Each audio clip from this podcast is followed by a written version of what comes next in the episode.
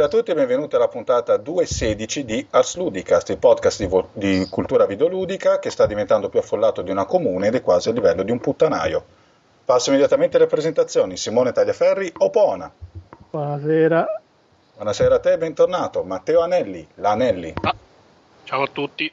Ciao a te, Alessandro Monopoli, il Monopoli. Ciao a tutti.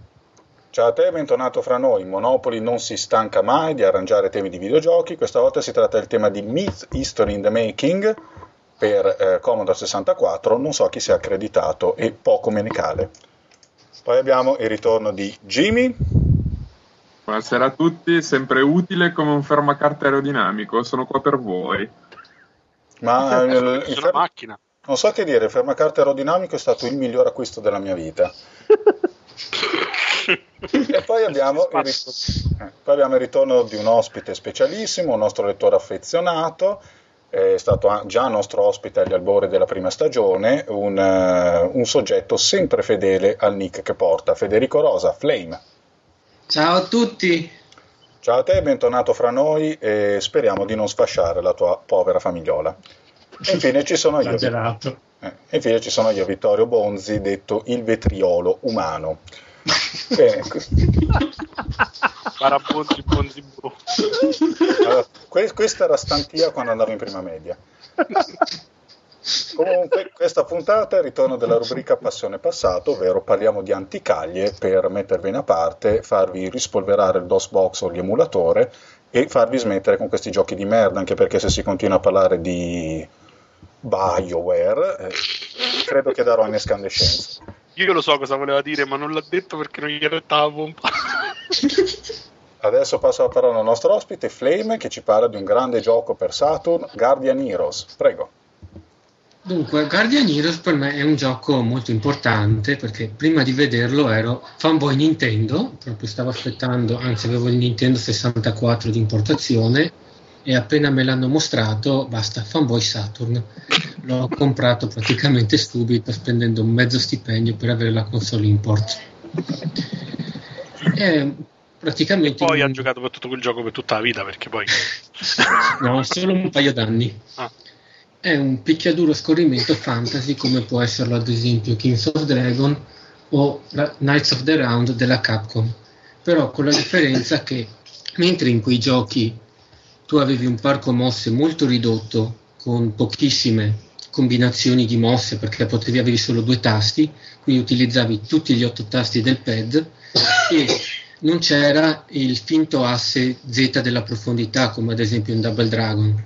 C'erano tre assi paralleli, quindi premendo giù il personaggio si abbassava, premendo su saltava come un picchiaduro 2D tipo Street Fighter o Galti Gear e proprio come questi titoli aveva un parco di mosse abnorme con una struttura molto profonda. E tu la scoprivi pian piano, partiva che tu sceglievi un personaggio da classico roster fantasy, il guerriero, il mago, il ninja e Col la chierica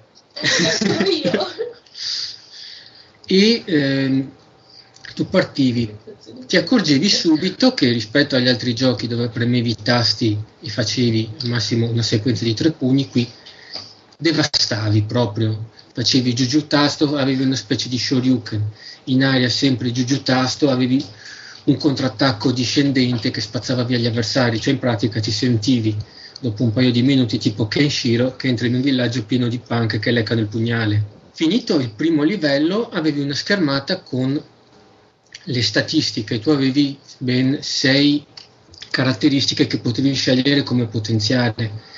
E fino Ma a- stai leggendo, non va? No, non sto leggendo, aspetta la. Grandissimo questa Ma rimasta. cosa sta succedendo? Ma chi è? Mia moglie. La È tua moglie. Flame. Sì. Buonasera signora Flame. Buonasera.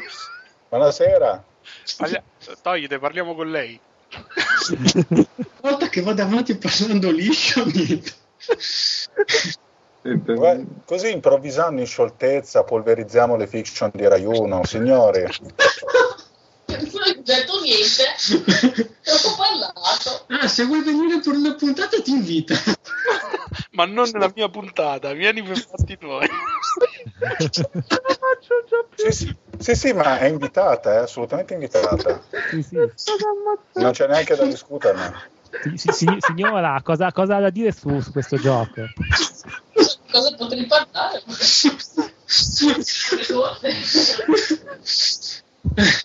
Raga, 5 minuti netti abbiamo già la puntata in vacca. È Ma che incredibile. è, è- questo è, è- è oro puro, è oro colato nel platino iridio. Sì, sì, il blooper del secolo. Sì, sì. Nessuno, ness- nessuno ci ascolta per sentire i giochi, la gente ci ascolta per sentire le stronzate. Esatto. Non è stronzato, io sto trovando tutto molto intenso. Ah, che scusa. Sì. Ci vede il dramma umano dietro tutto l'evento, no? Ma come una lumaca. E co- continuiamo gentilmente. Di- di- dicevi di, prima, prima che la tua, la tua- la tua donna ti. ti- Sì, stavo dicendo, appariva Stavi questa... leggendo in realtà, non dicendo. Allora, Anelli, Anelli fuori dalla classe. Chi, è, chi è che ride così bello contento? dimmi. Oh, Va bene, dai. Anelli, vai dietro la lavagna perché te la stronco per il lato lungo dove sai. No. Vabbè. Riprendi frame quando vuoi, grazie. Dunque, stavo dicendo che appariva questa possibilità di ehm, potenziare alcune caratteristiche che fino ad allora avere sei caratteristiche potenziabili a scelta dell'utente più almeno altre sei invisibili era una cosa che c'era solo sugli RPG tipo Final Fantasy o Ultima che non erano proprio il massimo dell'azione qui invece si parla proprio di picchiaduro lanciato tu contro anche 10-20 avversari che proprio riempivano lo schermo e a un certo punto non capivi nulla. Un'altra cosa molto bella che valorizzava il sistema di combattimento è che tutti gli avversari che tu sconfiggevi sullo story mode potevi usarli in un combattimento, in un'arena dove fino a 6 giocatori umani eh, con un multitap potevano scegliere il loro personaggio tra e questa era una cosa molto bella, tu potevi scegliere che livello di esperienza dai, quindi tu potevi avere il contadino livello 128 che picchiava la divinità di livello 1, mentre di solito su tutti gli altri giochi picchiaduro scorrimento non esiste che tu hai il personaggio boss che diventa una mezza sega rispetto all'incompetente ed era un, un sistema molto ma molto elaborato, ta- attacchi veloci, attacchi forti, direzione più tasto, tasti combinati, anche la schivata fuori asse. È veramente molto ma molto bello. È stato riproposto di recente sul Live Arcade, quindi se qualcuno non ha l'opportunità di trovare un Saturn, visto che almeno avranno PC non venduti 8 tipo. tipo. tipo PS Vita, penso. E ovviamente l'Anelli c'ha l'edizione per collezionisti, quella che ha legato uno dei programmatori di Treasure. no, io il Saturn non ce l'ho.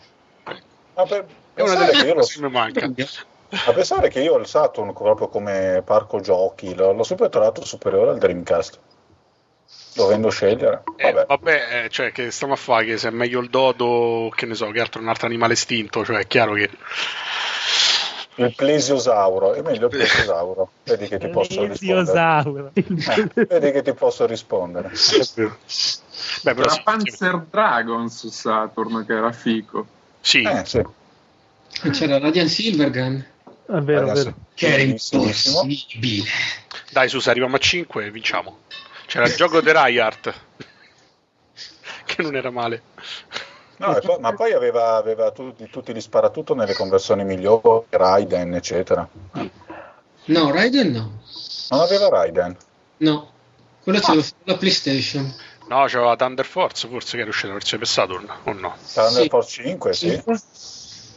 La raccolta dei Thunder Force, Pienrio, aveva Dodonpaci, Aveva Grandia, Beh, insomma, n'era. Grandia. dovevi, dovevi spendere mille milioni di euro per avere qualsiasi cosa. Però. Eh sì, c'era quel problema. No, comunque è stata una macchina secondo me gloriosa e sottovalutata, insomma. Diamogliene atto. C'era il mitico Alien Trilogy. Trilogy, Trilogy. che era, che era osceno. Eh, esa- vabbè, però per l'epoca, insomma, Era osceno per l'epoca. va bene. Eh. Non dico più niente. Non Vabbè, ci discuto dopo- neanche con Vittorio. Vabbè, questo diverbio mi sembra di un'intensità brechtiana, quindi che dire di più. No, comunque adesso Guardian Heroes, Vecchio gra- riflesso. grande gioco, appunto è stato anche riproposto, quindi fra tante ristampe ce n'è una che merita, insomma, ogni Not- tanto. nota- notate la bellissima anima commerciante di Flame che tenta di piazzarmi il sado sulla chat. L'ho visto anch'io, infatti lo, pigliavo- te lo compravo io. per il mio templio del retro gaming che ho in Val d'Aosta. Vabbè, insomma, questo, questo affollamento di cui parlavo nell'introduzione è paragonabile a quello di un mercato delle vacche, quindi mi sembra tutto molto pertinente. Comunque adesso chiudiamo qua e passo la parola a Jimmy che vuole trasmetterci la sua ardente passione per il retro gaming con un titolo eh, direi estremamente significativo, cioè Back to the Future per NES. Prego. Aspetta, prima di cominciare, Jimmy, sei sposato? No, ho la fidanzata, però fortunatamente ho deciso molto tempo addietro di vivere in case separate per tutta la mia vita. Ah, Per cui non, non ho, non ho ragazze in casa in questo momento. Parola Che, grossa. che sfigato. No, ma stai scherzare. L'unica, l'unica volta che ho provato una convivenza è finita con me con un piede fratturato all'ospedale. Cosa è successo? Ho Eh, preso a facci il muro. calci il mio armadietto di, di metallo della cucina perché non la sopportavo più. Eh, ma allora l'unica Ah, persona pianga chi, ha- chi, ha- chi è a causa del suo mal. Eh. Eh, saprei come chiuderla ma vi offendete. Dai Jimmy, prego. Bel tempo si spera, credo che fosse la chiusura. esatto. Antani. chi è a casa del suo mal compi Diablo 3, vai. Allora, siccome come è stato brevemente accennato prima, io non sono un esperto di retro, me- di retro gaming, per fare questa puntata ho dovuto scomodare della gente importantissima che possedeva delle console attempate. Mi sono Grazie. recato a... Sì, esatto, sì, esatto, tipo Benedetto XVI. E quindi sono andato a casa di questo mio amico e ho selezionato accuratamente tra la sua ampissima selezione di giochi qualcosa come 12 o 13. Il primo che mi veniva in mente che mi ispirava di più, che è il primo back, forse la prima conversione di back, cioè il primo tie-in che è stato fatto per Ritorno al futuro su una console. È il Back to the Future 1989 per NES. È veramente. La prendo alla lontana, eh, la prendo alla lontana così ho più cose da dire. Era il lontano 1989, appunto, e questo gioco è una merda. Eh, Ah, la, mia, la mia recensione potrebbe finire qua, se non che sono obbligato a dire delle cose un po' più approfondite e quindi mi, vi dirò che vi darò una sommaria descrizione di quello che succede nel gioco. Ehm, Ci sono differenti eh, gameplay, differenti tipologie di gameplay a seconda dello schema che si affronta. Quello che si vive di più, quello che ricorre maggiormente, ehm, consiste nella percorrere una strada a volte a piedi, a volte con lo skateboard e tentare di evitare gli oggetti, gli ostacoli, abbattere dei nemici che ci vengono addosso e a, a farlo con tra l'altro dei proiettili neri che solo dopo ho capito essere delle palle da bowling e, e poco altro in realtà. C'è un continuo, c'è un continuo avvicendarsi di, di schemi di questo genere in cui sostanzialmente non cambia nulla tranne forse i colori e poco altro del- dello schema. E poi c'è un'altra parte che non ha, non ha molto senso in cui bisogna evitare l'avanzata di nemici tirandogli addosso dei boccali di birra o comunque una roba, un bicchiere con dentro della roba mentre si è dietro un bancone, evitare che questi ti arrivino vicino al bancone e ti, e ti menino. E poi ogni tanto compare un bonus stage. Io ne ho visto solo uno perché poi ve lo dico, vi anticipo, ho rage quittato, cioè ho mollato perché era, il gioco era a metà tra il frustrante e il noioso. Eh, dei bonus stage, quello che ho giocato io, bisognava acchiappare dei cuori. Più o meno lo stage è simile a quello dei boccali di birra, solo ci si trova nella posizione opposta, ovvero nella posizione di chi riceve qualcosa, e bisogna col- collezionare dei cuori che vengono lanciati da una figura femminile abbastanza misteriosa. No, ma, no, ma il, fatto è che, il fatto è che in realtà il gioco è deliziosamente allegorico, cioè quel livello rappresenta di Marty che cerca di, evita- di respingere le proferte amorose della madre nel passato. Ma no, non le respinge perché le colleziona. Cioè, non devi, no. evi- e non devi evitare i cuori, li devi prendere. Devi accalappiare. Ma, Sì. ma, eh, chiaramente, chiaramente c'è una spiegazione freudiana per questo, però richiederebbe una trattazione di ore, eh, però è così. Sì, ma è, di- è didascalico all'inverosimile il gioco, cioè, nel senso, solo alla fine, quando ho mollato, mi sono accorto che ho giocato tutto il tempo senza avere in mente il fatto che si trattasse di un tie-in di Back to the Futures, perché non c'è nessuna reference al film, non c'è nessun riferimento al film, eh, e i pochi riferimenti che ci sono sono appunto estremamente didascalici, cioè, didascalici.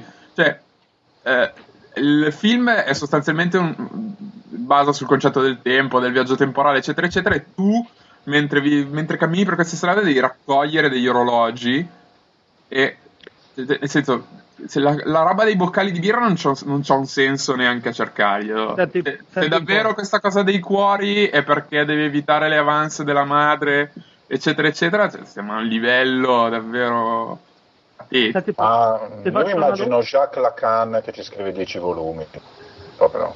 ti, domanda, ti voglio fare una domanda. Fammela.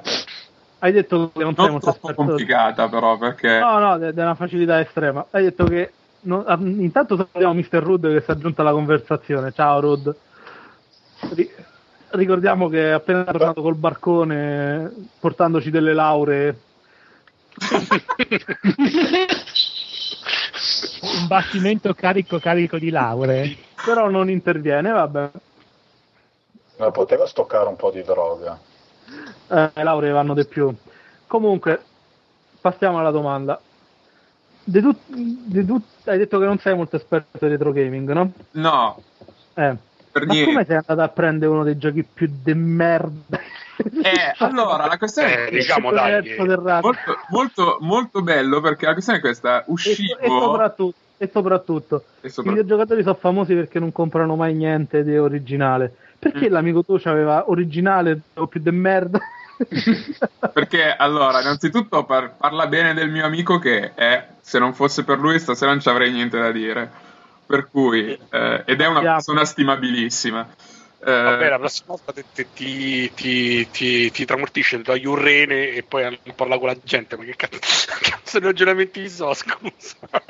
Almeno poteva far giocare un gioco bello. No, l'ho Vabbè, scelto io, è stata tutta colpa mia, nel senso lui non ha nessuna responsabilità in questo perché io avevo fatto sabato sera una maratona Back to the Future con la mia ragazza e dei miei amici eccetera eccetera, quindi ispirato da questo momento di allegrezza e di, e di gioiosità con gli amici ho detto va che mi gioco il tie-in di Back to the Future che non si sa mai ci sono delle parti magari con lo skateboard volante. Io stupido io che ho pensato che ci fossero delle robe belle e divertenti in questo gioco. Poi sostanzialmente. Comunque- è solo colpa Però mia Jimmy ci ha avuto una bella infanzia perché lui si è perso tutto il periodo dei tie-in di merda di qualsiasi film. La domanda più Sì, importante. Sì, ma io l'infanzia ce l'ho avuta così in realtà sofferente perché tutti i miei amichetti avevano le console per giocare a casa e io non c'avevo manco la televisione a casa perché mia mamma nel suo nazismo assoluto ha deciso che non ci doveva essere la televisione a casa mia per cui vissuto E l'infanzia tu, re- e tu recupera il trauma pensando che potevi passare l'infanzia a giocare a Back to the Future.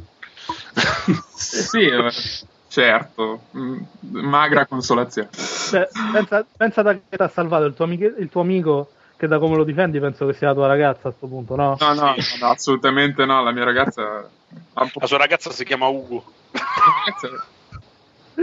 Comunque sia, voglio dire, Era, era necessario dirlo a tutti gli ascoltatori di Astrudica?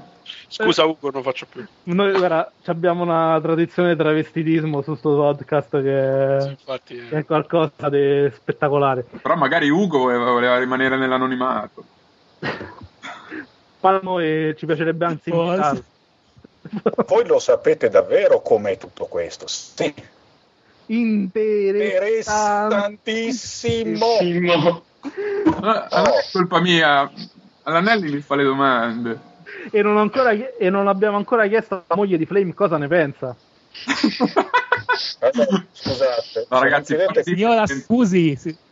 No, Scusatemi, se non vi date una regolata tutti immediatamente, io vi faccio un taglio a croce in cima alla testa all'altezza della fontanella e lo uso come guida per pelarvi come delle banane. Ok. Secondo voi lui ci dorme la notte?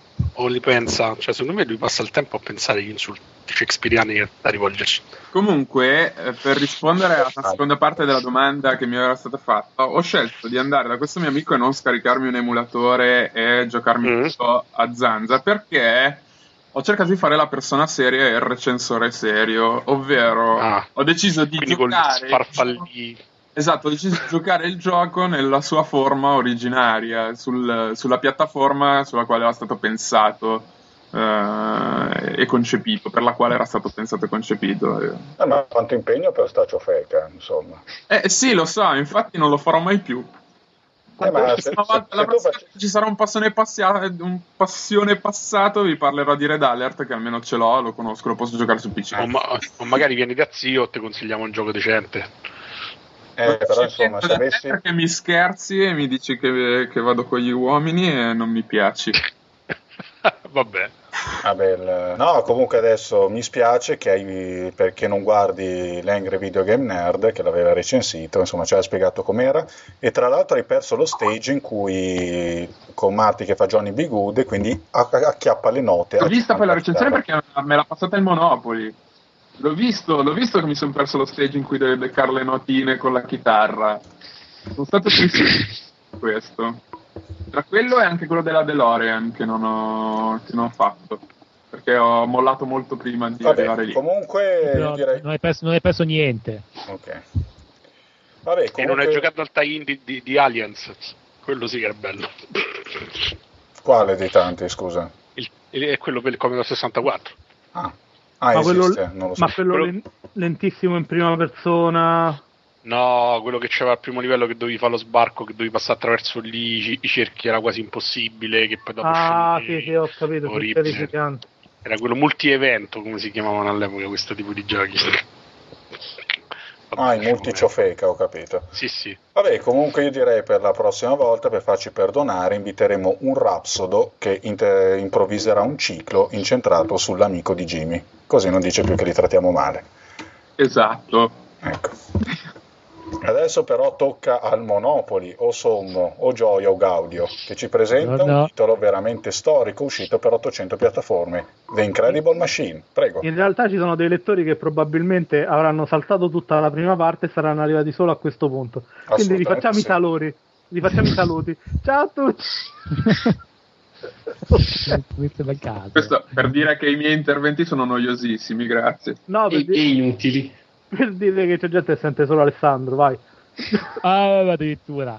Tra l'altro la mia ragazza Ugo è un grande fan. Scusate, scusate ho un- siccome ho abbastanza bisogno di crani umani per farmi il servizio nuovo, fatevi due conti. Monopoli, prego. Ok, ok, allora.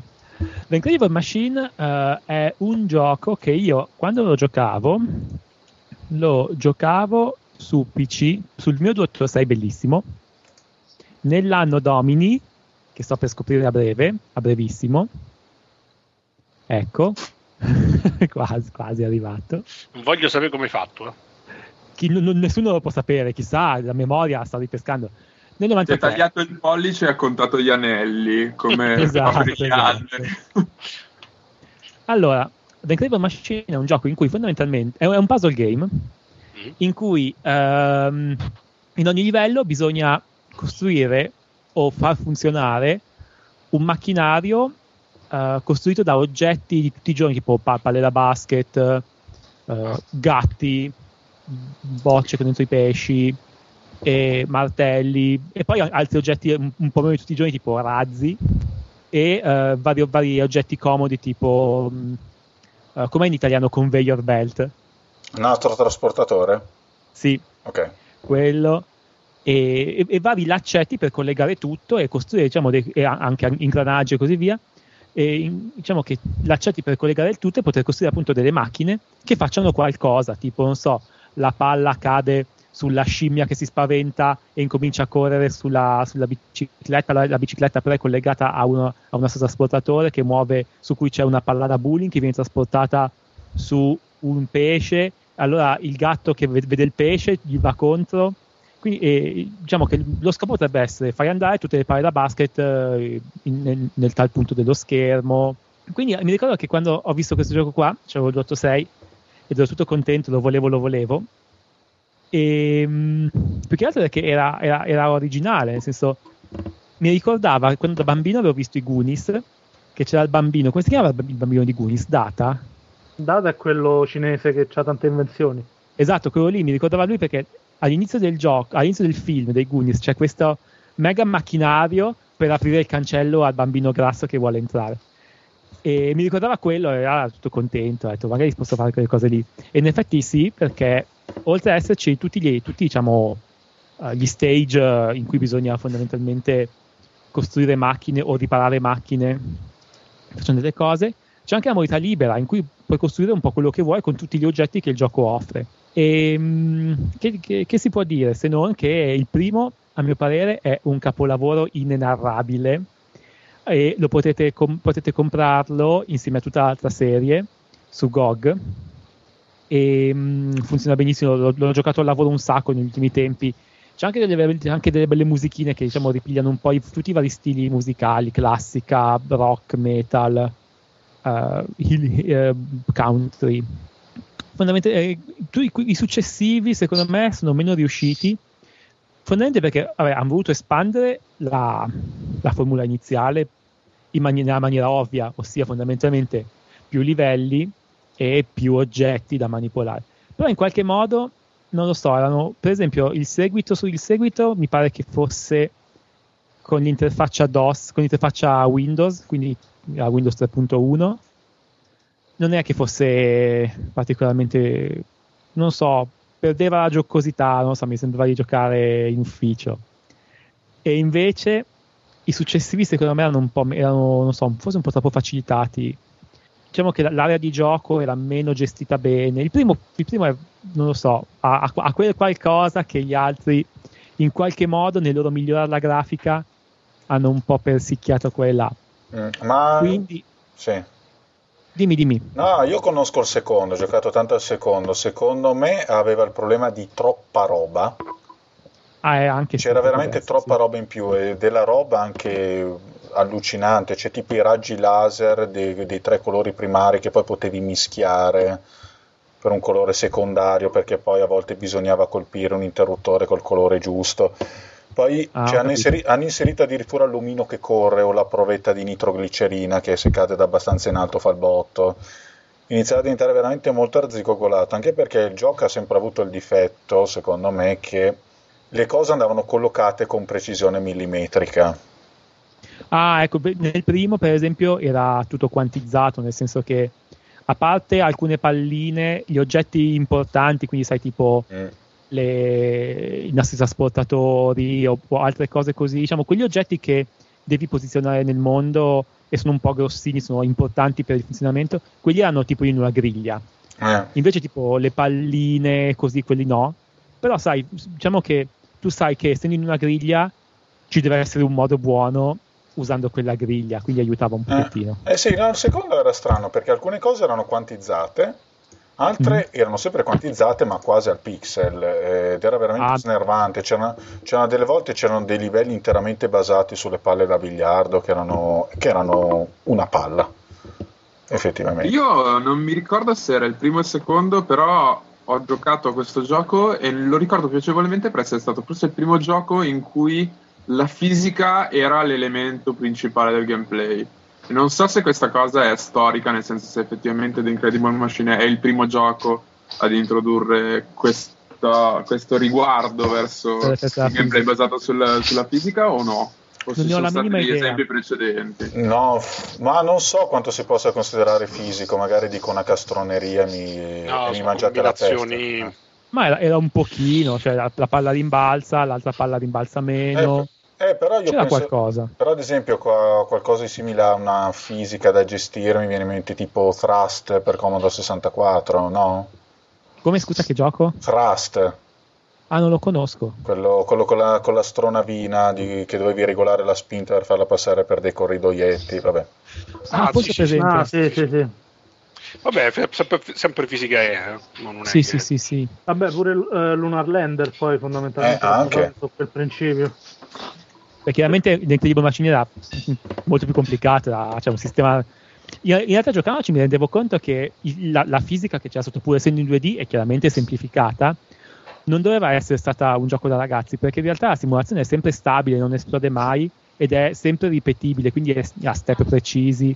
Mm. Non era proprio, non doveva essere proprio, sai, una, così, una, una cosina così piccolina a fare l'Incredible Machine. Quindi non so se è stato il primo il gioco a avere la fisica così integrata nel gameplay, però probabilmente non è neanche stato tipo non- il centesimo. Sì, no, comunque un gran gioco, soprattutto poi la soluzione finale era talmente soddisfacente che ti dava la possibilità di rivederla e la usavi. Sì. sì, sì, è vero, è vero, è proprio bello. Infatti, io, mm, io un po' ci giocavo sul mio Dotto 6 e andava pianissimo. Quindi, tipo, vi, vi consiglio, se, se lo pigliate o- e pigliatevelo, costa 2 lire su GOG, è capolavoro supremo. brutti pezzetti, prendetelo. Ma forse, forse ho sentito parlare, voci, voci di corridoio dicono che gente per la strada sussurra che... Che eh, uscirà su Kickstarter, eh, no? no, che, che ci sia su iPhone, però non ho controllato. E te O che dico stiano facendo la versione iPhone. Eh, comunque era realizzato da gente in gamba, Dynamix. Ah, sì, minchia, dai, facciamo delle belle cose quelli. Ho fatto anche Viaggio Eccolo Navigazione. qua, The Incredible Machine di Disney. No, però è più brutto di quello che dicesse. È È la, è la versione cazzona del gioco. Cioè. Si Mm, no, quella- Ah, perché so, di aspetta, so che esiste un gioco simile, molto simile ad Incredible Machine per Xbox Live Arcade, mi sbaglio? Vabbè, ma hai rotto i coglioni, Alessandro. Eh. No, non mi ricordo come si chiama, però mi pare che ci sia. Avevo visto il trailer, non so se è uscito o se ho visto soltanto il trailer. Aspetta. Cerchiamo. Cerchiamo in tempo The reale. Incredible Machine 2008 Xbox 360. Ah, a posto. Eh. Era quello. Comunque, lo, seriamente lo, lo consiglio perché ehm, è estremamente immediato, cioè è ovvio. Cioè, è- è- quello che bisogna fare è un puzzle, però gli ingredienti di che è fatto il puzzle è tutto chiaro: la palla rimbalza, la, la candela brucia, il razzo vola. È, è il design perfetto, bellissimo. È stato cancellato comunque, eh, non è mai uscito. Eh Sì, Ah, poi, bene. sì, poi l'Anelli fa la cometa marrone. Si sa esattamente. Sì, sì, tutto, tutto lineare. tutto, tutto perfetto.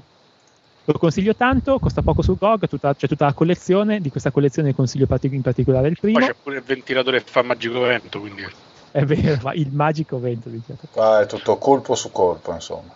Eh, hai visto? Vabbè, no, comunque seriamente gran titolo. Adesso No, la merita, è uno dei pochi puzzle che ho finito. Sì, eh, quello è The Blob, no? Ah, Eh? Quello è The Blob, giusto? e poi Sì. His Blob. No, no, The Blob per... eh, Ah, Blob, The Blob, quello nuovo. Addirittura c'era una versione a tema Ghost, come si dice Ghost and Goblins. Lost Goblins, Wow. sì, sì. Ghost Goblins. C'aveva gli stessi sprite. Beh, no, un po', un po' cartoonizzati, però. Ragazzi, vi metto uno screenshot che nessuno potrà mai vedere. Ah, A parte. E allora lasciamo perdere. Comunque, adesso vedo che l'Anelli è in vena e quindi ci parla di questo gioco, in realtà graficamente piuttosto inquietante, per me è un 5.5 sulla scala Snow Bros. Parlo di Three Wonders, prego. Bellissimo gioco che mi permette di recensire tre giochi in uno, però tanto uno è brutto, quindi... E niente, che, possiamo dire? Forse uno dei migliori titoli CPS1, eh, tutti voi amanti di picchiaduro, scorri scorri, andate a nascondere a meno che non giocavate Alien vs Predator. E niente, la particolarità del gioco è che in realtà devono essere due giochi all'inizio che sono collegati. CPS 2 poi. Che cosa? Alien, Alien vs Predator era CPS C'ha 2. ragione, sì, infatti, vedi, la mia ignoranza. Meno male, Simone mi ha salvato da un linciaggio collettivo. Eh, tanto l'errore comunque è mortalato, benché corretto. eh, lo so, vabbè, però. Perché poi mettono sul piedistallo e quando sbaglio mi menano. E... Vai. Eh, dai. e niente, eh, non so per quale motivo la Capcom mi è venuto in mente di mettere un terzo gioco che in realtà è un clone è un incrocio tra Pengo e Dig Dug di una bruttezza unica che rara con coniglietti, tutta roba omosessuale che spinge i blocchi, insomma una cosa orribile. Assolutamente irrilevante e bruttissimo. Invece la cosa bella del gioco sono i primi due giochi, uno è Midnight, Wa- Midnight Wanderers, The Quest for the Chariot, e l'altro è Chariot Adventure to the Sky. La, la cosa bella è che i due giochi sono linkati. No, non è come Robot Uni- Unicorn Attack, caro il mio Rudin. Non si arriva a quei livelli. Poi non lo so, lo specialista dei giochi strani, quelli un po' eff- femminili, è Simone Tagliaferri, quindi non me lo pronuncio tutto. Vabbè, eh, l'Anelli risponde in diretta alle richieste in chat che Eh. abbiamo fatto. E la cosa carina di due giochi è che sono linkati tra di loro. Praticamente si impersona un, eh, una specie di elfo. Qualcuno dice un hobbit, ma non mi, pa- non mi pare ci abbia il fisico da hobbit il protagonista. E il primo è il classico, ehm, come si chiama, shoot 'em up eh, run and gun eh, con livelli multipli di, eh, come si dice, non di parallasse, però insomma piatt- c'è quasi sempre la possibilità di, di salire, a, di, per- di percorrere il livello su diversi percorsi, esattamente come succedeva poi in Ghouls and Ghost. Molto Ah, a, simile a livelli di profondità diversi? non proprio a livelli di profondità, proprio di, che ne so, c'è, c'è una piattaforma dove cammini, ma in realtà c'è sempre un livello più alto, un livello più basso, quindi puoi Ah, saltare. ok. e Ok. Non so come si dice, però non è, non è la profondità tipo diciamo Garou, è proprio che c'hai, hai semplicemente percorsi multipli per arrivare dal, dal punto A al punto B di solito. Sì, sì. E è fatto dagli stessi sviluppatori proprio di and Ghost, infatti la meccanica è molto simile, compreso eh, il sistema che ti porta ad arrivare al boss eh, ai momenti prima del boss in cui praticamente lo schermo trasuda nemici da tutti i pori a meno che non, non ti sia imparato bene i pattern per tenere il numero di nemici sotto controllo. C'ha dei boss. pla- la versione platform ha dei boss veramente stupendi, cioè sono tutti mostroni molto grossi, con vittorie abbastanza inquietanti, perché poi il gioco c'ha e dovrebbe essere un fantasy, però in realtà c'ha molte influenze, diciamo, carnevalesche. Ci sono sti, sti mascheroni, sti, sti spaventapasseri, sti, sti giullari un po' inquietanti. E vabbè, niente, il gioco finisce quando si arriva al, eh, diciamo, al boss finale che è Gaia e lo si sconfigge e si conquista questa bellissima biga volante. E la storia continua col secondo gioco, Chariot, in cui si parte per- eh, sulle onde del magico vento verso nuove emozionanti avventure in uno shoot up che inizialmente è abbastanza anche noioso. Un po' ricorda Gradius perché in realtà il problema non è che ci sono tanti proiettili quanto che ha dei pattern abbarta- abbastanza non proprio da memorizzare tutti stile type, però sono abbastanza, diciamo, lasciano poca- poco spazio all'improvvisazione.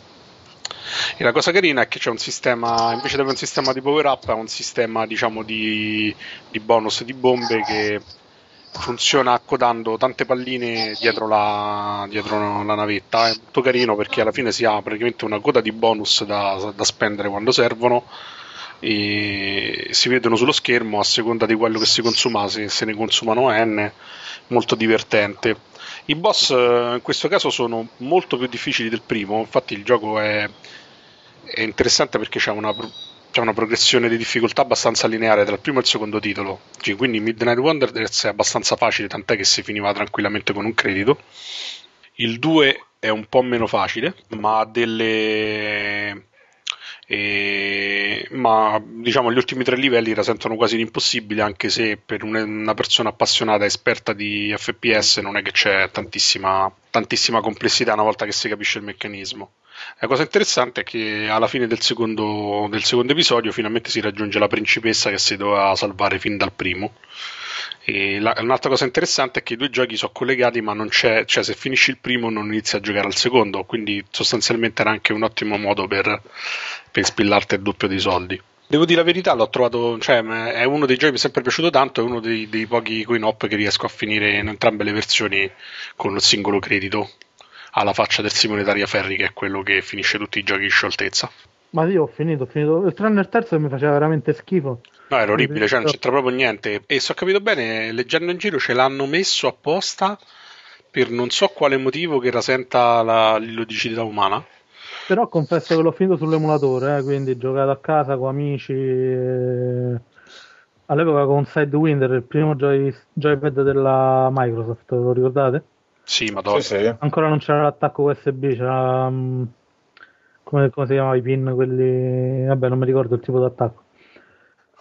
Sì, era bello, cioè...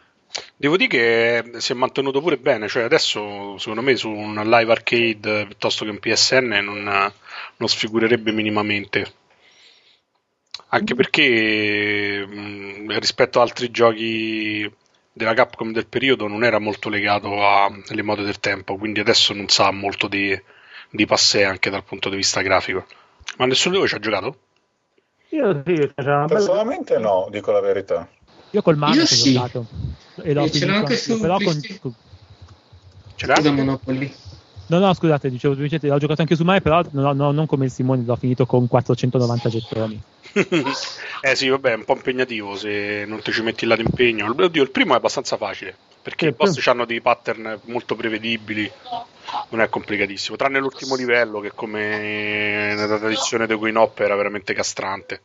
E invece il secondo no, il secondo è proprio che te lo devi studiare bene. Però appunto in sala giochi era pure più facile perché in realtà era il classico sparatutto dove impari molto di più vedendo gli altri che giocano che quando giochi te stesso. Ah, quindi insomma era un gioco sociale, insomma, un po' come World of Warcraft. No, ma sai che c'è in sala giochi era normale così, insomma.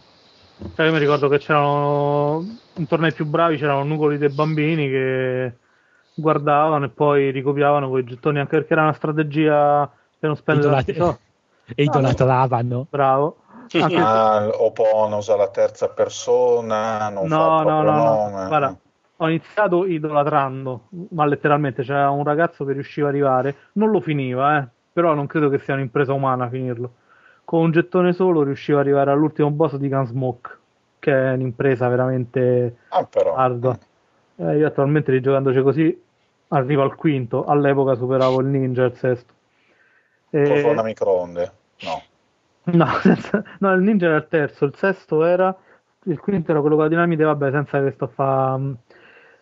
E niente, eh, però era normale, nel senso tu lo guardavi, non so, per per esempio, e poi cercavi di replicare le mosse perché così durava di più la partita, perché sennò 5 minuti avevi speso 1000 lire che all'epoca corrispondevano a 10 partite se eri fortunato che ogni partita costava 100 lire o a 5 partite se costava 200 lire non c'erano neanche i gettoni in molti posti, eh. mettevi direttamente il soldo spiccio e giocavi. Però era normale, poi vabbè con certi giochi tipo eh, il famoso Legend of Hero Tomma, il giorno che l'ho finito c'avevo un nuvolo di persone intorno perché poi eh, era abbastanza famoso per essere difficilissimo, insomma, per- e ogni partita durava poco perché alla fine anche finendo tutti e sei livelli con eh, 25 minuti si finisce, non, non di più insomma. Però era normale in sala giochi che si formavano i nugoli. A me piace l'immagine del piccolo cara idolo delle folle. No, in realtà sala giochi era, Sì, sì, il Justin Bieber romano. erano, tut- erano soprattutto bambini, quindi poche bambine, quindi idolo delle folle un paio di palle. Perché le bambine giocavano so, i vari Pac-Man, Tetris, che c'erano sempre per accontentarle, pure se erano, stavi già nell'89, nel 91, giochi bellissimi e colorati, e le ragazze continuavano a giocare a Tetris, a Pac-Man, a Mrs. Pac-Man e questi qua. Ma anche Puzzle Bobble, no? Anche Puzzle, Bu- Puzzle Eh. Bubble era tipo. eh, solo una trovai che si appassionò tanto a Wonder Boy. Il primo, quello dell'86. Però non. eh, Perché c'è un bambino nudo che corre. Eh, il desiderio di maternità. Esatto. No, ma, no, ma hanno delle sostenitrici ai Wonder Boy. Vabbè, comunque. sì. Vabbè. Ah, Wonder Boy pure era un gioco che finivo. Il primo, complimenti, eh. Porca che rottura di coglioni, lì giocavi per davvero per ore e ore e ore. Non finiva mai quel cazzo di gioco. Era lungo perché ogni livello era diviso in quattro sottolivelli, che erano tutti abbastanza lunghi. Sì, ma non era difficile, era solo pallo- cioè dopo un po'. In realtà era perché in estate al mare c'era solo quello del gioco decente, quindi alla fine. Beh, non era, non era difficile un paio di palle, cioè. Eh, c'era i passaggi più avanti dove fa dei salti millimetrici tra i nemici. Era Sì, quello è drammatico. vero, come c'erano i pezzi con le nuvole e diventavano sempre peggio.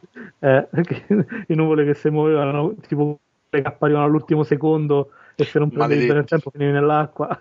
Cazzo. Vabbè, ma là c'era sempre, sempre perché si giocava insieme, c'era sempre il tizio che ti dava i tempi, no? Vai, vai, vai, salta adesso. Sì, sì. C'era, sempre, c'era sempre quello che quando giocavi tu lui era fortissimo, poi quando giocava lui era una pippa micidiale, però quando giocavi tu ti rompeva il cazzo per tutta la... No, hai sbagliato. Eh, Oppure quelli ti facevano, dai, no, fammi fare a me il boss, fammi e poi morivano. Vabbè, torniamo in... Vabbè, questo, questo- questo mi ricorda perché in sala giochi io non ci andassi mai, oltre al fatto che ero cane, ma proprio perché a certa gente avrei messo il calcagno in bocca. Eh, comunque proseguiamo se volete. Insomma, adesso c'è Opona che si com- parla di un vecchio gioco, di un vecchio gioco storico eh, per PC, di cui è recentemente uscita la terza iterazione. Aspetta, che credo. ah, sì. Volevo fare che- in modo che si capisse descrivendolo, ok. È uscita la terza iterazione Max Payne. esatto. Ok, no, non si tratta di Max Payne, si tratta di qualcos'altro che credo farà una rapida e gloriosa scalata della scala BioWare. Comunque quello di cui si parla ora è Diablo Ah. 1. Prego. Ah, Diablo 1 uscì in un periodo in cui il genere dei giochi di ruolo era eh, in caduta libera nell'interesse del pubblico. Ne uscivano, ne uscivano anche eh, di hardcore, se vogliamo usare questo brutto termine, però non erano più quello che erano stati negli anni 80 a livello di interesse del pubblico che si stava spostando verso altre eh, forme, altri, video- altri tipi di videogiochi, altri generi completamente. Forse c'era parecchio Cioè, interesse. uscivano i primi siti porno, quelli con le foto, perché ancora non c'era abbastanza banda su internet. Ah, la, no- la nota culturale serve. tipo il mitico theun.com. Chissà se esiste ancora. The Eh, Un come l'unno, eh, ragazzi, andate a vedere. No, su Esiste, sta cosa, su sta esiste cosa vi, devo ancora, rac- ragazzi. vi devo raccontare un aneddoto mio, però non parliamo di Diablo. Eh, Ecco, infatti, parla di Diablo. a un certo punto Blizzard, al- all'epoca non famosa come è famosa adesso, mm, pubblicò il primo Diablo, che, cosa, fa- che sostanzialmente facendo Leva su tutti Pre- i satanisti prendendo tutte le meccaniche dei giochi di ruolo e facendolo diventare un gioco casual.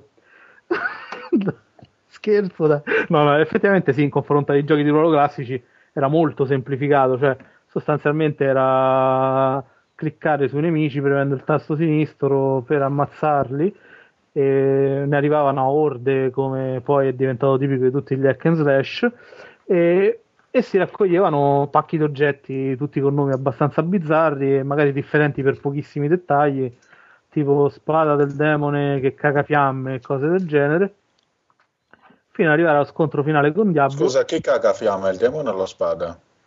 Eh, sia il demone che la spada Ah. però c'è dibattito su questo argomento e ha avuto un successo immenso, cioè ha fondato un genere. Non bestemmio se dico che da Diablo deriva in buona parte anche World of Warcraft, No, è uguale. Sistema che, del gioco che praticamente riprende le stesse meccaniche e le trasporta nel mondo dei Mork, che all'epoca erano molto differenti. Cioè all'epoca i Mork era già uscito Ultimo Online? Sì. No, sarebbe No. uscito un, qualche, un- due o tre anni più tardi. Il gioco era quello, fondamentalmente eh, è rimasto tanto nei cuori delle persone, uno perché era giocabile in multiplayer, anche se all'epoca provai, ma non, non lo trovai irresistibile, forse perché entrai in gioco quando già c'erano cheater ovunque che baravano con trainer e cose assurde per diventare uber potenti e tu magari entravi con un personaggio di secondo livello e vedevi spazzato via da una caccola fiammeggiante. Guarda, secondo me è una leggenda che il primo era giocatissimo online, il secondo sì, ma il primo in realtà non si è cagato nessuno perché non c'aveva neanche un sistema di matchmaking, che era complicatissimo giocare online, ti dovevi appoggiare a servizi esterni a pagamento e tra l'altro neanche molto stabili al di fuori degli Stati Uniti. Mm, beh, diciamo che per lo standard dell'epoca era giocato, anche perché non, es- cioè, non è che c'erano ancora centinaia di migliaia o milioni di giocatori, cioè si parlava di migliaia di giocatori e già era un successo, capito? Eh, sì, è vero quello che dici tu, c'era pure dei grossi limiti che poi sono stati risolti con le varie patch di Diablo 2.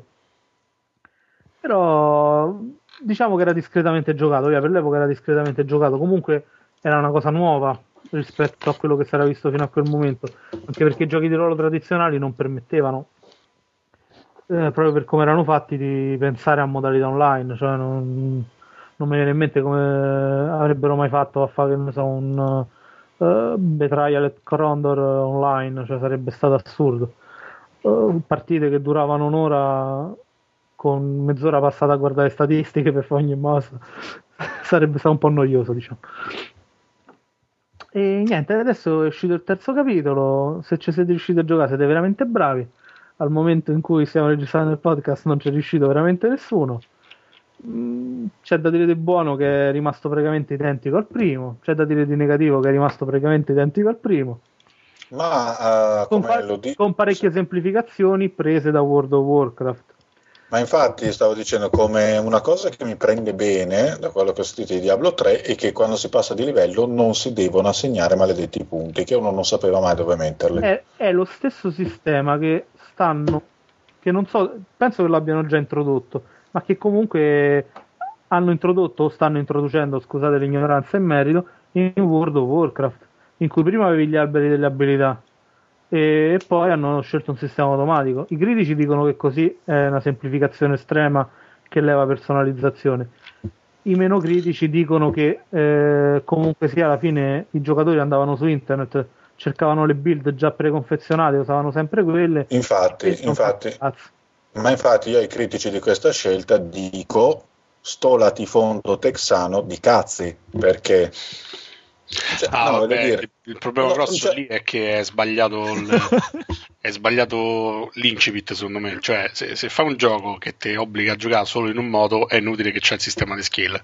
Cioè, Infatti. l'errore è un errore di fondo. Sì. Però c'ha, c'ha delle personalizzazioni con le rune e altre cose. Ma quello che voglio dire è che alla fine Diablo, che la gente si lamenta che quello di prima era più complesso, Diablo 2 era più complesso, era più articolato, cioè, so puttanate. Cioè Diablo, riparlando di Diablo 1, è nato come semplificazione di un genere. Sì, ma, sì, ma che, po- che poi Diablo, Diablo di complicato aveva essenzialmente una cosa, cioè eh, il fatto di doversi destreggiare con quell'interfaccia scomodissima. Che dovevi, eh sì, c'è- sì, c'erano no? i tasti, i tasti F che dovevi assegnare 800 incantesimi e te ne, e te ne serviva qualcuno ed era una tortura cinese. Perché poi giocavi col mago, cioè il mago, il tasto, col mago il tasto sinistro dava la bastonata, non lo usavi mai. Chi è che dà la bastonata col mago? Nessuno. No, infatti, vabbè, c'aveva delle fatta col culo. Vabbè, dai, per l'epoca comunque sì, era una cosa estremamente. eh, cioè, era un modo per far diventare i giochi di ruolo di massa. Cioè, eh, viene un po' da ridere a pensare che la gente vede Diablo come un gioco hardcore. Diablo non è mai stato un gioco hardcore, nel senso, se vogliamo dargli il senso alla parola, il senso vero, era eh, fatto per introdurre al- ai giochi di ruolo fantasy più persone possibili. Ha inventato la meccanica del power, cioè era tutto concentrato sul power play comunque e sulla raccolta d'oggetti e sul, sul massimo, cioè sul, sul ritmo dei click dei tasti, sul massimo della strategia era l'uso delle pozioni, cioè, eh, la, cioè la capacità di curarti al momento giusto, perché per il resto non, Enigmi non ce li aveva. Sì, era più una questione di pianificazione l'uso Eh. delle pozioni che non di strategia, cioè era proprio una questione di pianificarsi quando usarle e come. attenzione, dico che era brutto, eh, perché poi alla fine il, suo lavoro lo faceva, era divertente e fondamentalmente ha inventato un genere che ancora adesso produce decine di epigoni. Però fonda- vederlo come oddio, questa violazione dell'hardcore, cioè hardcore un paio di cazzi, cioè, nel senso non era hardcore manco per niente. Cioè, hardcore era, che ne so, eh, Ishar era un gioco di ruolo hardcore che aveva mille stati, Ultima 7 era un gioco di ruolo hardcore, ne ha- i giochi SS, SSI erano un hardcore, cioè no- Diablo non era hardcore, era un gioco d'azione travestito da gioco di ruolo, con qualche elemento di gioco di ruolo. Ma possiamo, che dire che, possiamo dire che era un roguelike o pare brutto? Visto che lo era. An- anche un roguelike, però molto semplificato rispetto a certi roguelike. eh, Ah sì, però il primo permetteva di giocare, se non sbaglio, già dal primo c'era anche la modalità con la permadeath, che era la modalità quella più, il livello di difficoltà più alto, no? non- no, mi pare che l'hanno introdotto dopo. Sul secondo, mi ricordo c'era pure sul primo, però poi se mi sbaglio. Sì, Beh, nel terzo c'è. No, Vabbè, nel poi- secondo, nel secondo sono sicuro che al secondo ci ho giocato tantissimo, perché io Poi- francamente un gioco come Diablo lo preferisco un MMO, perché fai le stesse cose senza tutti i tempi morti che non servono un cazzo degli MMO. Sì, Cioè, se vuoi giocare per droppare e per divertirti con gli amici, fai prima Diablo. Il problema è che, era, che è la cosa che spero che il 3 riesca a risolvere, anche se all'inizio non è proprio così, è una maggiore varietà dei contenuti, perché poi il problema vero di Diablo è che quello che poi lo faceva piacere alla gente era che c'aveva veramente c'aveva tanti drop, ma poi alla fine c'erano i soliti 5 boss e poco altro. E le sorprese erano veramente poche dopo le prime 3-4 volte che ci giocavi, che lo finivi più che ci giocavi. Sì, ma, mm, c'era poca varietà. C'aveva, mi sembra, o tre o quattro tipi di ambiente differente eh, con cui, degli ambienti differenti con cui venivano mh, costruiti livelli casuali. Però vabbè, introdusse diverse cose, sicuramente diverse cose, tipo la costruzione dei livelli Casuale. eh, casuali, eh, i nemici che non- attaccavano sempre tutto casuale, e i tesori casuali, quindi ogni volta che giocavi comunque eh, era una partita nuova, se vogliamo dire, a livello di ciò che te, te trovavi davanti. Poi in realtà eh, sca- eh, l'esperienza era sempre quella, cioè il gameplay era sempre quello. Sì, però, sì, ok, però adesso eh, dico la verità, io nel complesso considero Diablo 1 superiore al secondo per diverse ragioni. Uno perché, eh, come dire, la- i giochi Blizzard hanno sempre questo difetto che definisco della bulimia. eh, alla fine quello che, sì, quello che facevi giocando a Diablo 2, immagino anche a World of Warcraft, è quello di eh, fare una sessione in cui hai fatto un po' più di soldi, hai fatto eh. un po' più di esperienza e, e scopri che il- sostanzialmente il gioco ti ha tenuto attaccato per quello ed è disgustoso. Sì, no, è vero. E Questa è una cosa. No, eh, scusami, ehm, dicevo, lo trovo superiore perché è meno bulimico, perché secondo me è anche più affascinante graficamente. Sì, le ambientazioni erano più limitate, ok, se l'alternativa sono tutti quei mostri che fanno ridere i polli che c'erano in Diablo 2, tutto sommato era meglio così, e poi vabbè il tema schitarrato che era stupendo. Ma diciamo, il problema è che lì la casualità aveva un problema, nel senso che era casuale anche il ritrovamento delle magie. E lì non c'era il sistema di skill. Tutto, tutto quel minimo di varietà di gioco che c'era ver- verteva sui libri degli incantesimi che se non li trovavi ti attaccavi al cazzo. E questo era un errore di design abbastanza importante. Sì, sì, scusa. Sì, no, è vero, se usavi il mago era abbastanza una palla sta cosa.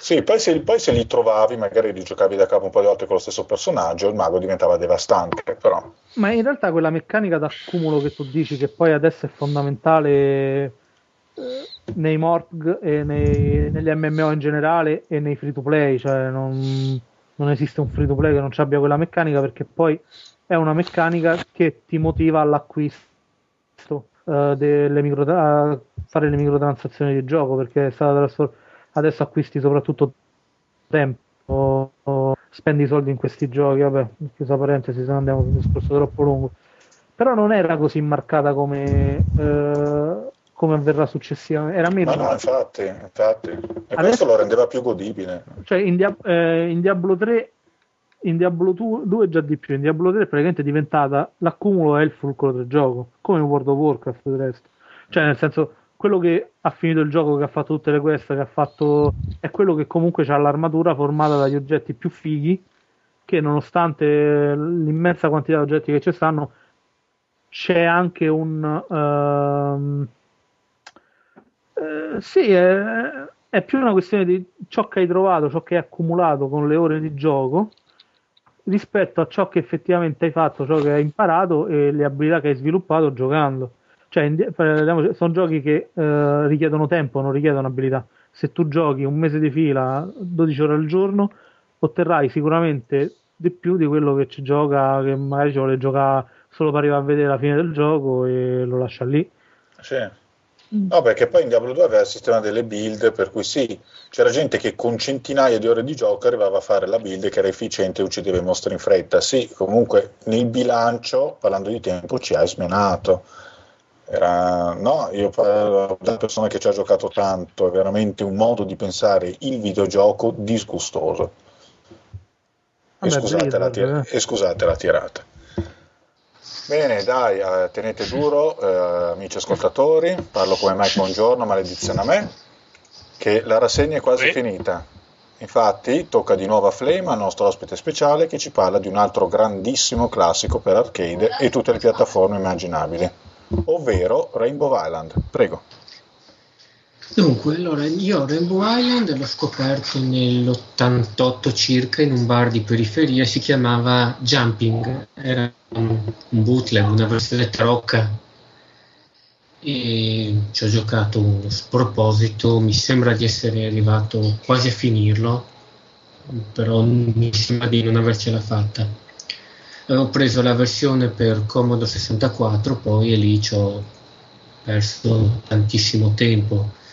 Se- c'era una per chi non lo conoscesse è un semplicissimo platform a scorrimento solo verticale dove tu invece di attaccare direttamente i nemici generi un arcobaleno che può essere usato e eh, o colpendo direttamente ottieni un punti, un bonus che ti dà semplicemente punti, oppure facendo cadere l'arcobaleno sopra il nemico ottieni un bonus speciale che ad esempio è la velocità, il raddoppio degli arcobaleni, l'invincibilità oppure eh, un diamante. Se tu prendevi 7 diamanti, come i colori dell'arcobaleno, ottenevi una vita extra. Poi si era scoperto piano piano in bar che se tu prendevi i diamanti in ordine, eh, ti dava, quando affrontavi il boss, una stanza speciale con un bonus permanente. Lì, quindi io mi ero messo sul Commodore 64 a cercare di ottenere su tutti i livelli tutti i bonus in ordine e io ho fatto una brutta scoperta. C'era il quinto mondo che quando prendevi questo bonus speciale ti mandava al settimo, cioè l'ultimo, Mhm. quindi saltavi il sesto e ti dava il bad ending, il finale, quello sbagliato, quello dove tu non salvavi tutti, i- tutti gli altri personaggi. No, ma che davvero? Ma sapevo sta cosa? Era complicato arrivare al finale vero. Che stronzi. No, ma mh, se tu invece non prendevi tutti i diamanti in ordine, oppure lo facevi solo per i primi eh, tipo 4 livelli per avere al massimo le ali permanenti, tu potevi avere il finale giusto. Mm. Ehm, col tempo, mh, perché a me piaceva tantissimo questo gioco, ho scoperto due cose. Una, eh, grazie al mamma e anche alcuni filmati che si trovano in rete, che se tu sulla versione cabinato prendevi appunto i diamanti in ordine su tutte e sette le isole, ti sbloccava altre tre isole extra, che a loro volta, se prendevi i diamanti in ordine, sbloccavano il finale, quello giusto Mm. e non ce l'ho mai fatta. Poi per la serie quanto si stava di merda quando si stava di merda, leggendo varie interviste su Zap, ho scoperto che le conversioni non le facevano come adesso. Cioè, se noi pensiamo a una conversione recente fatta di merda, uno ti dice baionetta, però eh, Platinum Games ha dato ai programmatori della SIGA tutte le informazioni e tutti i contenuti per portarlo su PlayStation 3 l'unica differenza sembra che sia passati da, 30 da 60 a 30 fotogrammi al secondo. Eh, tu Quindi parli tu- fino, so, so dove vuoi arrivare. No, ma- no, non sai dove voglio. Una volta invece davano, quando andava bene, un po' di artwork e in alcuni casi una videocassetta con uno che faceva una partita e probabilmente finiva il gioco. Solo che se, non so se avete presente cosa significa guardare una- uno che gioca su YouTube e convertire un gioco da quello, cioè i bonus che voi sapete che ci sono sono esclusivamente quelli che vengono sbloccati in quella partita. Gli altri voi non potete sapere che esistono, quindi non era possibile inserire queste tre isole segrete perché la Titan non ha dato. Scusate, ma c'è mia moglie che mi distrae. No, no, vabbè, no, sesso in diretta, no, per favore. Eh, infatti, dai, su. Eh, No, no- non di nuovo. ah, abbiate, abbiate come si dice, pietà dei poveri nerd che ci sentono, che stanno là soli soletti. No, a parte che in un podcast di videogiocatori non ci possono essere persone che fanno sesso, è proprio vietato. Ok? Io. Ma io per non saperne leggere né scrivere credo che prescriverò a tutti i, i membri ufficiali del podcast una buona vasectomia. Ma sei sicuro che non, No! che non- non- Perché poi Ugo ci rimane male. Va bene. Si spacca un piede contro un armadio e gli passa la frustrazione. Segnare il titolo, eh. Allora, comunque, ero rimasto a questi de- della Ocha. Le mutande sono a posto, sono tirate su? Sì, sì, adesso è tornata in salotto con la bambina Ah, che si sta guardando i Teletubbies. maledetti. Ma, No, ma no, cresce satanista così? Ma tacci, No, poi, ipotizzante che Teletubbies. ti salva la vita. Sono i Teletubbies quelli col numero di telefono in sovraimpressione a quest'ora, non sono Teletubbies, occhio. Sono quelli buoni, quelli che piacciono a me, sono quelli teletubbies anche per gli adulti. Sì. Quelli che stanno il sottotesto tu. Quelli con gli underboobs. Vabbè, capi- inizia a capire le rivalutazioni di Alvaro Vitali. Prego, Flynn. eh, Alessandro, Chi mi chiama? Ale- eh, Federico, volevo sapere prima, hai detto Sauron vuole andare a parare, mentre dicevo la Ah, conver- sì, sì, perché, sape- so- so- perché sapevo quella faccenda lì del... um, del Dei col numero di sovraimpressione. No, no, del pass che, che ad oggi minchia, cioè ci si lamenta, ma oggi è sbubba grassa in confronto a quello che si faceva negli anni Ottanta, quando grazie a se si danno tipo le foto del gioco, era gra- ringrazi a Dio. A me piaceva tantissimo una cosa, facevano le conversioni e spesso nei pack shot, nella parte posteriore, mettevano le immagini del coin up, quindi tu compravi la versione Commodore 64, ma c'avevi le immagini del No, è vero. No, oppure mettevano quelle amiche. Bravo, che erano sempre bellissime rispetto a quella che compravi tu. E tu stavi lì poi con la grafica a 8 bit e guardavi l'idea e dici non è proprio lo stesso. Non è proprio uguale uguale. In particolare me lo ricordo tipo tutti i giochi tipo Green Beret, quei giochi lì era sempre così. Vabbè, ma Green Beret era, graficamente era accessone pure con Op. Ah, no, hai ragione, hai ragione. Street Fighter 2, diciamo. Ah, beh, ecco. Perché è uscito per Commodore 64? Sì, ed è una chicca per pochi. No, dicevo che l'ho, l'ho rimosso violentemente, ma pure la versione amica era brutta forte. Ah, beh. Eh, la- L'amiga sta bene dove sta. Eh, sì. Far girare Linux per quattro sfigati.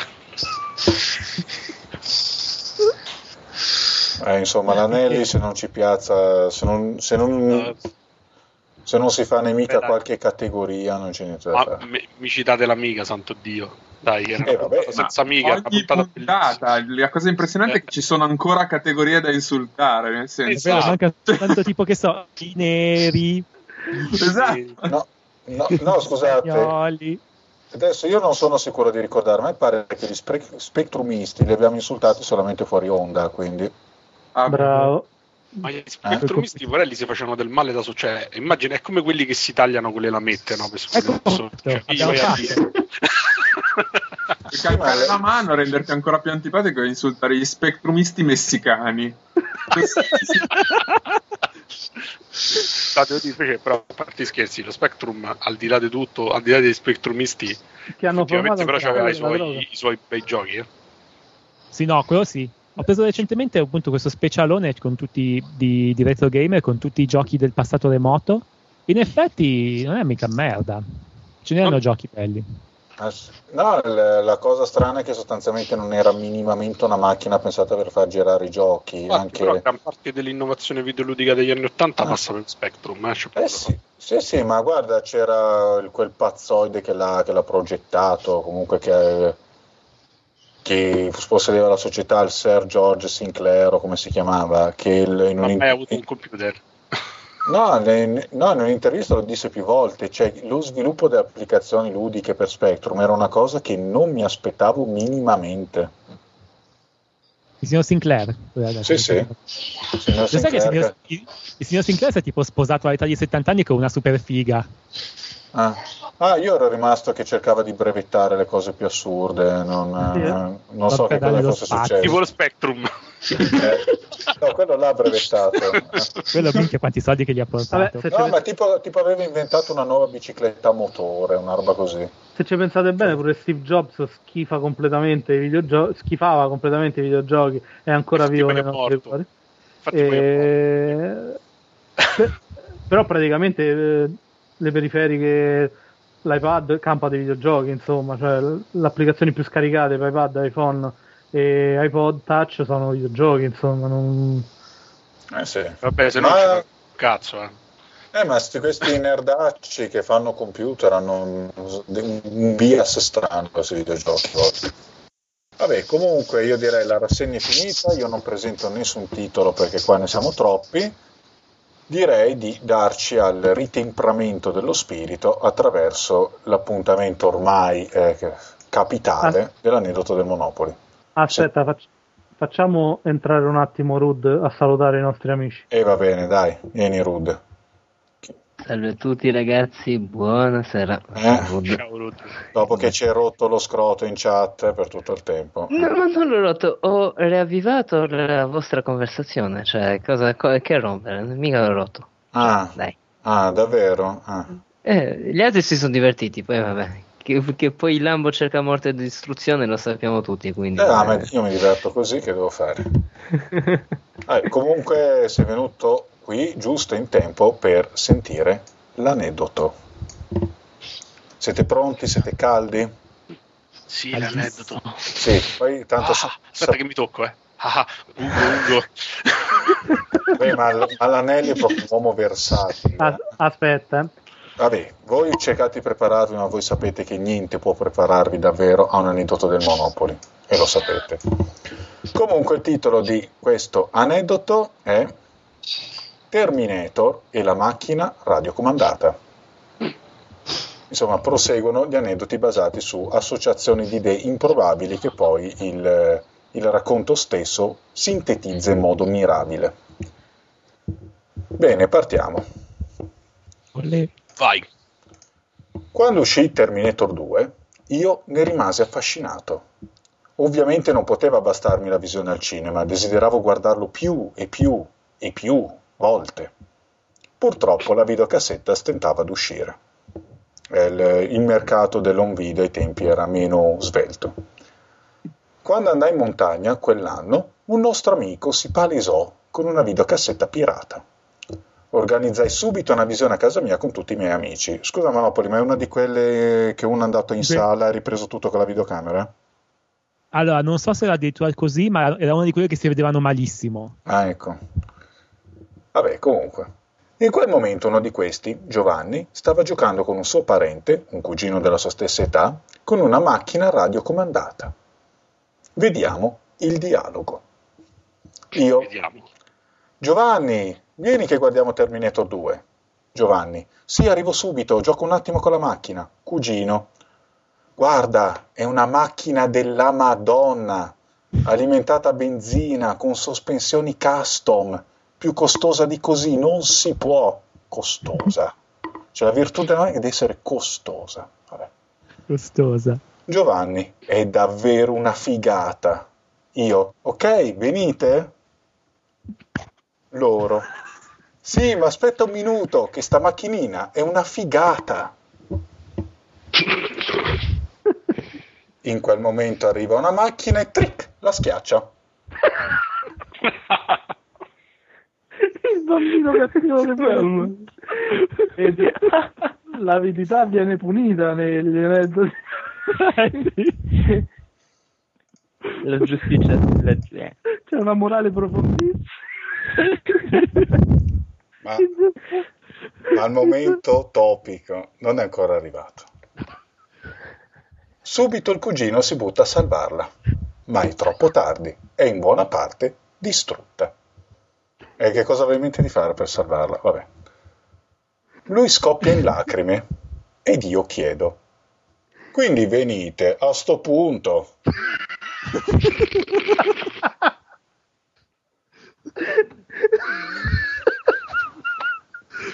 Il bambino stronzo. Ma la macchina si è fermata?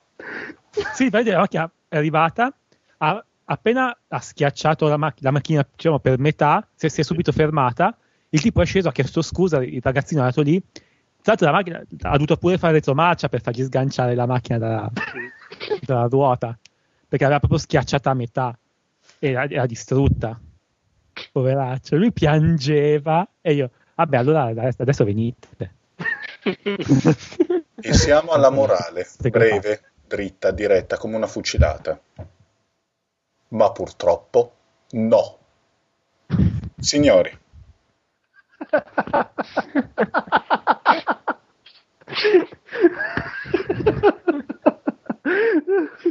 sei, stato, sei stato punito anche tu per la tua cattiveria. Quindi. Esatto, vedi, quindi c'è, c'è un dio, ogni tanto un dio appare. Eh sì. Dio ha punito i bambini facendogli perdere una macchinetta. vabbè, ha pure parlato per sua bocca, mica cazzi. Quell'altra volta in parrocchia. eh. È vero. In realtà Dio è un leitmotiv nella tua vita, insomma. Non fa che, non fa che arrivare. Oh, Monopoli, se scrivi un libro come quello di Brosio, giuro ti raggiungo ovunque ti nascondi. No, no, non, non so, non, so, non so cosa ha scritto Brosio, cosa ha fatto. E eh, ha scritto un libro su come si chiama quella località, vabbè, Meggiugorje. Maggiugori, la, eh. Ah, ok, ok. Sì, sì, quel posto infame che spero sia inghiottito dall'inferno quanto prima. No, ma, farà, no, ma invece farà un pessimo libro di fantascienza e farà un'altra religione tipo Scientology. Sicuro, sicuro. Se continuiamo a dare tutta questa visibilità, gli redditi del Monopoli tra poco ce l'abbiamo dietro casa. E parabole, e parabole già, cioè, oggi abbiamo sentito la parabola della macchinetta distrutta, insomma. Eh, esatto. Eh sì, chi ha orecchie per intendere intenda, gli altri a fare in culo. E adesso è il momento dei saluti. Dai, Opona. Eh, un saluto a tutti, questa è stata la puntata più bella che abbiamo mai registrato.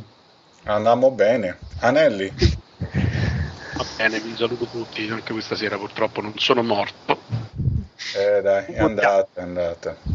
In qualche modo l'abbiamo sfangata. Monopoli. Ciao a tutti! Eh, i tuoi aneddoti sono sempre qualcosa di, di incredibile. Non perdono mai un grammo di smalto. Jimmy. Saluto a tutti e soprattutto un bacio a Ugo. Ciao Ugo! Eh, mi raccomando, state attenti all'armadio. Flame. Ciao a tutti. Ciao Un Federico. bacio a Stella. Un bacio, a te. Grazie. Un bacio alla famiglia che ci ha tenuto compagnia in maniera importante. Rude. Io faccio un saluto speciale ad una nostra ascoltatrice, eh, a Sara, proprio Sonic Reducer Pascale. eh, sì, Pascale, no? Sì? Ecco, vabbè, a Sara, lei, lei lo sa. Eh, nelle parole di un grande politico italiano dei nostri tempi, eh, spacco bottiglia, ammazzo famiglia. Ma Rude, tutto questo mi sembra molto interessante, ma la partita di Cocca me l'hai portata? In- su una Lamborghini guidato da una diciottenne, vedi un po' te. Hai. Rud, adesso posso vantarmi di essere laureato in lingue? ma, perché solo in lingue? Cioè, non- Ah, quante me ne hai portate?